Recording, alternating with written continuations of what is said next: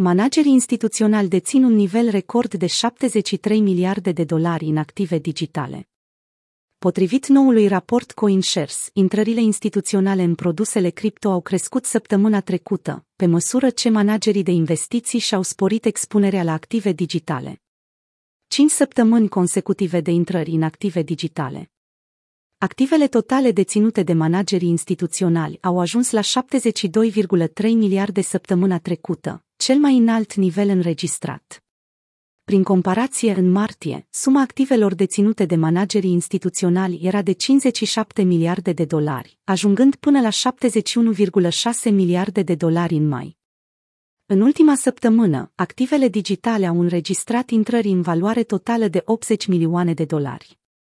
Bitcoin a atras cele mai mari investiții circa 70 milioane de dolari, marcând a cincea săptămână consecutivă de intrări.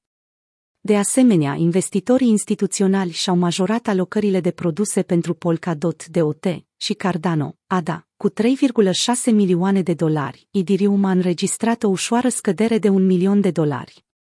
În ceea ce privește furnizorii, ETC Group și 21 Shares au înregistrat cele mai mari intrări săptămânale la 63,6 milioane de dolari și respectiv 19,3 milioane de dolari.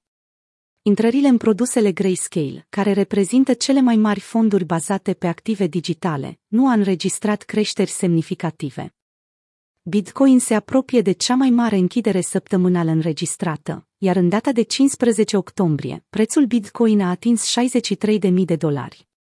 Criptomoneda de top prin capitalizarea de piață profită de optimismul asociat lansării viitoare a două ETF-uri bazate pe futures.